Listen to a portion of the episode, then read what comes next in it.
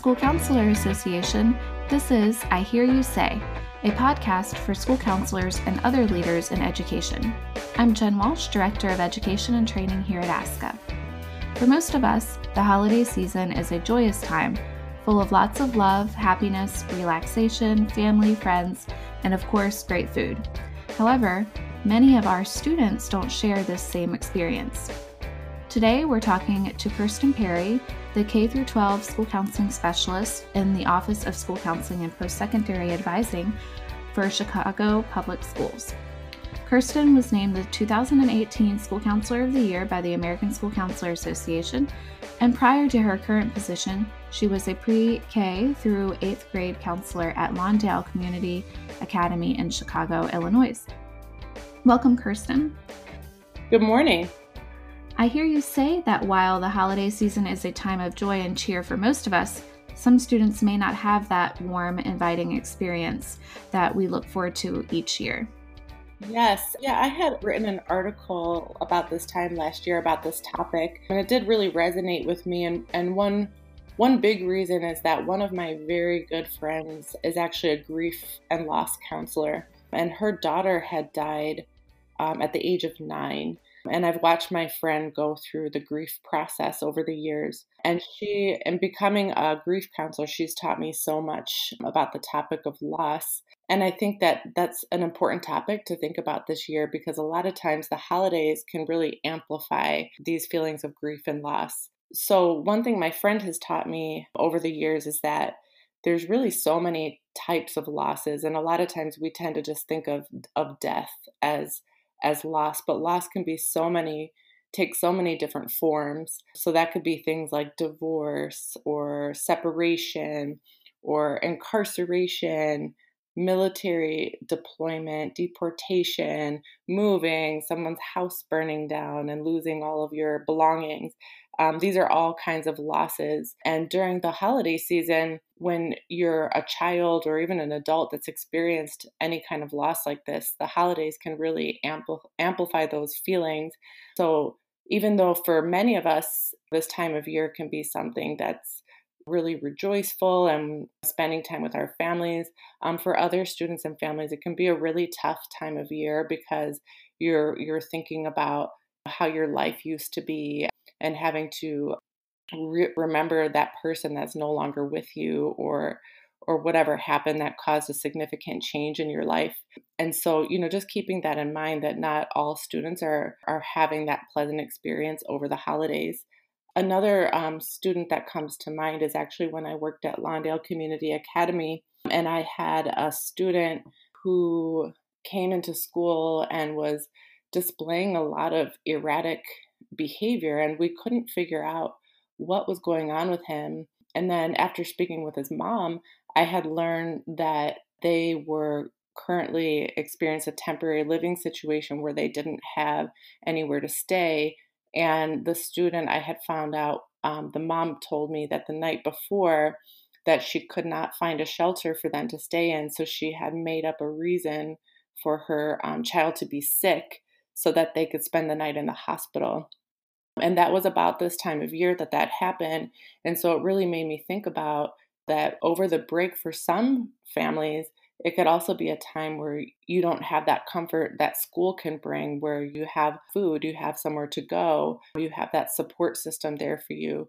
Um, and so for some students, it could be a time of year where you don't necessarily know where you're going to sleep every day. And now, being in the central office for Chicago Public Schools, not only have I had this experience with students um, working at the elementary school, but now at the district level, knowing that we have a population of homeless students, but also there are a number of students at the high school level that are homeless. Um, and oftentimes these there's a large percent of high school age students that are homeless who are gay, lesbian, transgender. And so, you know, keeping in mind there's a lot of high school students who who struggle with having a place to go and being displaced by their families. And so also keeping those students in mind. And then there's just so many other things that we might not always think about the financial stress that the holidays can bring, family disputes, substance abuse, all these kinds of things can be happening during the holiday season. Um, and could be things that our students are witnessing, you know, before they come back to school that can cause them a lot of anxiety and stress. There's also things like community violence and theft. Right. So many good things can happen during the holiday season, but bad things can happen too. I actually had my own car broken into one year. I think it was the day before Christmas Eve. Um, my car was broken into and my stereo was stolen. And happy holidays, my but um, when I told the parking garage attendant, he said that I wasn't the first person that had happened to. So, but there is a lot of that kind of stuff that happens around the holidays too, and I do think it it comes from that same place of financial stress and wanting to pr- be able to provide for your families. And so just keeping those things in mind. I mean, there's, I think the majority of students have a pleasant experience over the holidays, but keeping in mind that even if it's just those one, two, and three students, that it's important that we acknowledge what they're going through. Right, and provide support when we can and where we can. Sounds like it can be just a constant reminder of things that you've perhaps lost or of uh, struggles that you're experiencing. Those struggles can be heightened. Are you seeing that students are experiencing trauma when they go out for break and then coming back with symptoms of that? Yeah, I mean, I think that's actually a really good point. I mean, I think a lot of these things that I even mentioned can be traumatic. I mean, like I was talking about my car stereo being stolen. I mean, there's homes that get burglarized during the holiday. And that could be traumatic or just another thing that's interesting to think about too. Um, when I was talking about loss, and loss, like I said, can take a lot of different forms. And you kind of have to treat it in the same way as you would grieving the loss of a person through death, but all these different forms of loss, like divorce and separation, you kind of have to begin building your new reality with that missing person. But also, in some cases, it could be the opposite. So maybe you had a parent that was incarcerated, or you had a parent that was deployed in the military, and, and you're used to them not being there. And sometimes it could be the opposite that they return and they change the dynamic in the family. And sometimes it could be positive and sometimes it could be negative. But I think that all of these cases that I just mentioned can cause a certain level of trauma and even how I mentioned substance abuse and and you know being a young child and maybe witnessing a family argument or something like that could be very um, traumatizing. And I think another important thing to think about with trauma is that the way students exhibit behaviors that would raise an alarm for us to to know that they've experienced trauma are so different if that but students can sleep a lot they can cry they could be angry they can do a really good job covering it up. And so, you know, with trauma, you know, you're not always necessarily going to see signs of it, but when you do, the signs can come in so many different forms. So just to keep that in mind that if a student's sleeping in in class, there might be something behind that or something that happened rather than just assuming that you know why they're sleeping or they're just not doing their work or whatever, but really doing a deeper investigation because trauma and the symptoms of trauma don't look the same for every individual. Right. It manifests itself differently and can often be confused with other things. We'll hear more from Kirsten in a minute, but first, did you know that the American School Counselor Association offers a wealth of resources on how to support students struggling with anxiety, grief, and trauma? ASCA U offers courses on these very topics. You can find these resources on our website, schoolcounselor.org, under the Professional Development section under the ASCA U Specialist section. We also offer a variety of webinars on this topic and magazine articles, as well as journal and research articles.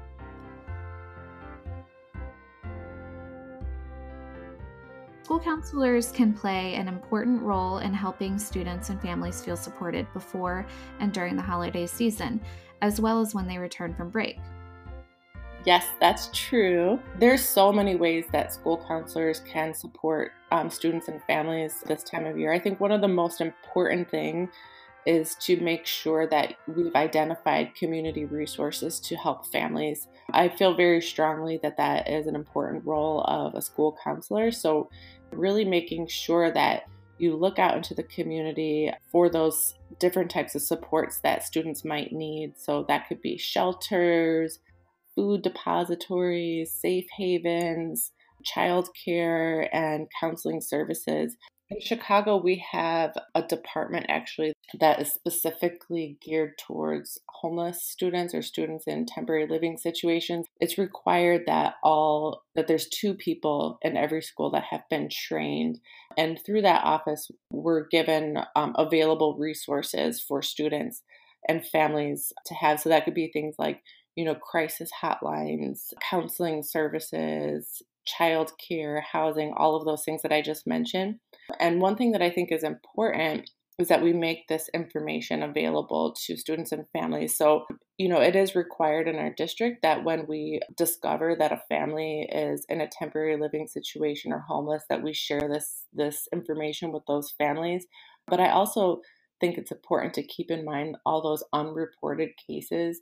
And I know for certain when I was at Lawndale there was families who were probably struggling but never said anything and never told anybody because they were ashamed or they didn't want anybody to know what they were going through. So I think it's important to also not just share um, this information with families that you know are experiencing these types of things, but to make sure that you share it with the entire school community. So I know one thing that I would do this time of year is as we're sending home school calendars or things happening within the school um, this time of year, I would also include in that packet like a list of resources so that when these packets went home with all the kids, that families would get them. And so it's kind of an indirect way of making sure families are aware of resources that they have access to. So I think it's important to make sure families get that information. Um, so you, that's one way that I, I did it. Also, making sure these kind of resources are visible in the school. So making sure they're put on bulletin boards and you know maybe your school website um, sharing it on social media is always a good thing school has like a newsletter that you send home and and like i said sometimes it's good to make it a little bit more discreet for especially for families who who might feel ashamed or students that might feel ashamed you know maybe it could be your general newsletter and there's a little small section of it letting families know who they could reach out to if they need help and maybe you know the school counselor corner like these are things i'm here to support you with and this is how you could reach me um, and just making sure families have that have that information. This time of year can be a reminder to students of what they may not have but it's also a time of year where people are feeling more generous. Another big thing that i did when i was at lawndale is a fundraising was really amazing to me. I was at Lawndale for a little over three years and I was able to raise around $75,000. And I don't think that fully captures everything. A lot of that is actually dollar amount kind of stuff that was donated, but that doesn't include individual items. But what amazed me is that there's so many people that want to give. It's just a matter of asking and putting it out there and and sometimes people would just reach out to us, and it wasn't anything that we sought out. People just reach out to us. But there's so many people that do want to give this time of year. And so, really tapping into that. So, we would do things like having turkeys donated and food baskets and coats and blankets. I know last school year we had a gift for every single student in the school. Oh my goodness, that's awesome. Wow. And that really made us feel good to know that even if even if a student, you know, might not be getting a gift, um, we know when they're at home that we know that they at least every one student got at least one gift that they could open. And it's also not singling anyone out again to make sure what that we're sensitive to, you know, embarrassment and shame that some students and families may feel. Right, right. Yeah, so definitely, you know, tapping into that and you know, sometimes those little things can make a big difference in a child's life. Can you talk a little bit more about tips on how to locate these resources within the community? I know that you mentioned that in the Chicago public schools, each school has to have two people trained. But for schools that may not have that type of district level support, any tips on how to do that? Yeah, so like I said, the district would provide us with one pagers of resources. But even in Chicago, being such a large city and each community is so unique and has its own unique resources that I would go beyond that list that was given to me. So I so sometimes just doing your own research and getting on Google and compiling your own list and I've definitely done that as well. In Chicago I worked in 3 different communities and they all had unique resources within within each community.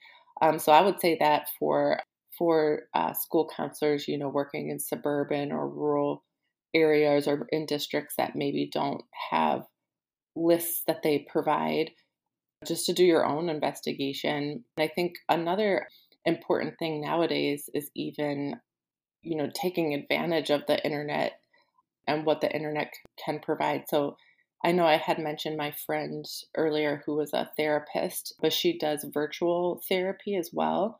I, you know, I don't care where you live. Some sometimes going to a therapist is very inconvenient. And so, just, you know, also taking advantage of those kind of resources if families need that kind of support and maybe it's too far from home or it's too inconvenient, really taking advantage of the internet and services that can be provided virtually. And definitely, crisis hotlines are always a good way to go if you really just don't know. I actually used to volunteer at a, at a crisis hotline, and they have a database that they work through. So they have access to all resources, not only in your state, but throughout the country, I believe. And so, really taking advantage of those hotlines they usually have.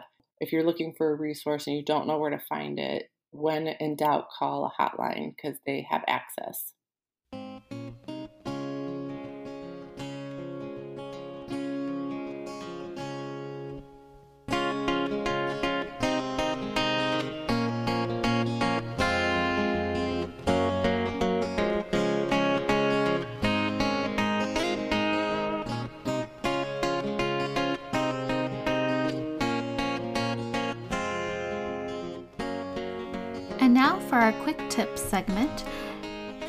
Provide a quick tip on how best to support students when they return from break? Or uh, perhaps a quick tip on how Center Office can support school counselors in supporting their students during the holidays? Yeah, so I think one really important thing to think about when students are returning um, is is any of those students that you have identified before going on break as being potential students to maybe not have a great winter break. So maybe you know your homeless students. If you have a student who lost a parent or a sibling or grandparent or someone very close to them to make sure you check in with those students. And i know i mentioned homeless students but i think for me coming from a grammar school I think about little kids and their parents, but for high school counselors out there to think about if you know those students who don't have a stable home um, to stay in over the break and you know who those students are, to make sure that you are returning from break, that you check in with them and see how they're doing. And, and I think it's also important to think too that sometimes kids don't want that attention and they don't want people to know that you're checking in with them you need to, depending on the student. Some students are okay with it, and other students are not. Maybe thinking of discreet ways to do that, and also checking in with their parents if it's a younger child or an older child. Just really thinking about that. I remember one year I had a student who really needed a coat, um, and I was able to get him a coat. And I remember I was so excited that I got him this really brand new, awesome coat and I wanted to give it to him because I was so excited and it was about to be recess and it was a little cold outside. And I went to go bring it to him and I saw him looking at me as I was coming near and he gave this look to me like don't come by me. And I know that he saw the coat and he knew why I was coming by and I and I caught the signal and and didn't go by him because I realized it would have been very embarrassing for him. So so sometimes just to think about that too and returning that check in with those kids that you you knew were going to have a have a hard time and kind of that same concept too, making sure that you're giving resources out for the whole school in discrete ways for anybody who might need help or or having a referral process in place if students need to be referred for a group or whatever that you have those systems in place. And definitely making sure staff knows how to identify certain things if they see that students sleeping or upset or to make sure that they're referring because it could be that there was something that happened over the break that we don't know about and i think from central office same thing just providing resources and making sure counselors and are aware to look out for these kinds of things because they do happen over the break. The coat story that you just told, I think, is a really good example of how we can build trust with students. The fact that you were trying to support the student and help them with their needs, but then we're also sensitive to other needs like not feeling embarrassed in front of their peers, I think that that really is a great example of how to build trust so that in the future they feel comfortable if they're experiencing other issues to come to you again rather than be embarrassed to, to seek out your help. That's awesome. Are there any other ways that school counselors can help students during the holidays? Yeah, so one thing that really I had to think about is these winter break assignments. Um, so these assignments usually happen before students go on break. These could be assignments like, what are you planning to do over your winter break? Or you could have those assignments when you return from break. What what did you do over your break? And I really advise to refrain from those assignments. And I do really believe that majority of students do have a pleasant story to tell. Uh, but just keeping in mind that there are those handful of students that don't, based off of everything that we've been talking about today. I mean, there's probably more more than all of us even realize that happen over the break. And one one bit of advice that I have is is rather than coming back and talking about what you did over the break, maybe instead doing something like an excite, you know, a return to school and let's let's celebrate what we're going to be doing moving forward and making it more like a big welcome back to school type of thing. And I think that if you think about those kids that maybe didn't have somewhere to go or or had a very unpleasant experience and then coming back to school and there's a big welcome back, that's going to benefit all students. And so I guess kind of keeping that in mind, though the majority of students probably do have that good story to, to tell, there is that handful that don't. And so, how can we kind of re, reframe how we do those assignments? And I think doing a welcome back is a way that you can make all students excited, including that handful of students that didn't have the best time. So, kind of thinking about refraining from those assignments. And I think something a school counselor could do is help teachers to see that so that those type of assignments are not given. And then, of course, like I said, you know, having a referral process or being aware of student needs. And there can be so many different needs students suffering with grief and loss or having their parents get divorced and and those types of things that can be really amplified by the holidays. Your parents are divorced and you're used to having them together and, and suddenly it's not like that anymore, but really paying attention to the different needs of students. And so another thing school counselors could do is have groups for students, and these can be groups that are led by the counselor. I know one thing I did at Lawndale too is I would invite some community partners into the school, especially if I felt like it was a topic that was not something that I was particularly trained in. Um, I remember I had a student one year who was raped by an older man, and and so I had brought in a woman who specifically was trained in that topic to support this student. And so she will come into the school. Um, so sometimes reaching out into the community and, and helping to match students with those resources. And you know, some families or students don't want their students to receive services in the school. So sometimes matching them with outside services and like I said earlier, really taking advantage of the of the internet um, and virtual therapy um, can also be really beneficial to students and families.